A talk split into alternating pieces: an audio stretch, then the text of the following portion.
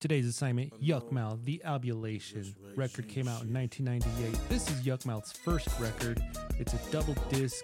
You could call it a compilation. You can call it a solo album, but you can't call it whack. Producers, we got Mr. Lee, Don't, uh, Tone Capone, Mike Dean. These are some dope producers. I didn't know Mr. Lee was going to be such a legend, but he is. Don Juan also on the beats here. Best uh, features on here, in my opinion, gotta be the Tech N9ne. He was classic here. MC Ren, The Outlawz. It's a dope double album, man. Double disc here. We got some other Rap-A-Lot features like Do or Die, um, Geto Boys, Big Prince makes a feature on here as well. Kurupt and Daz. I can go on and on about it, man. But you gotta check out the record. It's a classic. Maybe the best double disc ever made. I don't know. You let me know, man.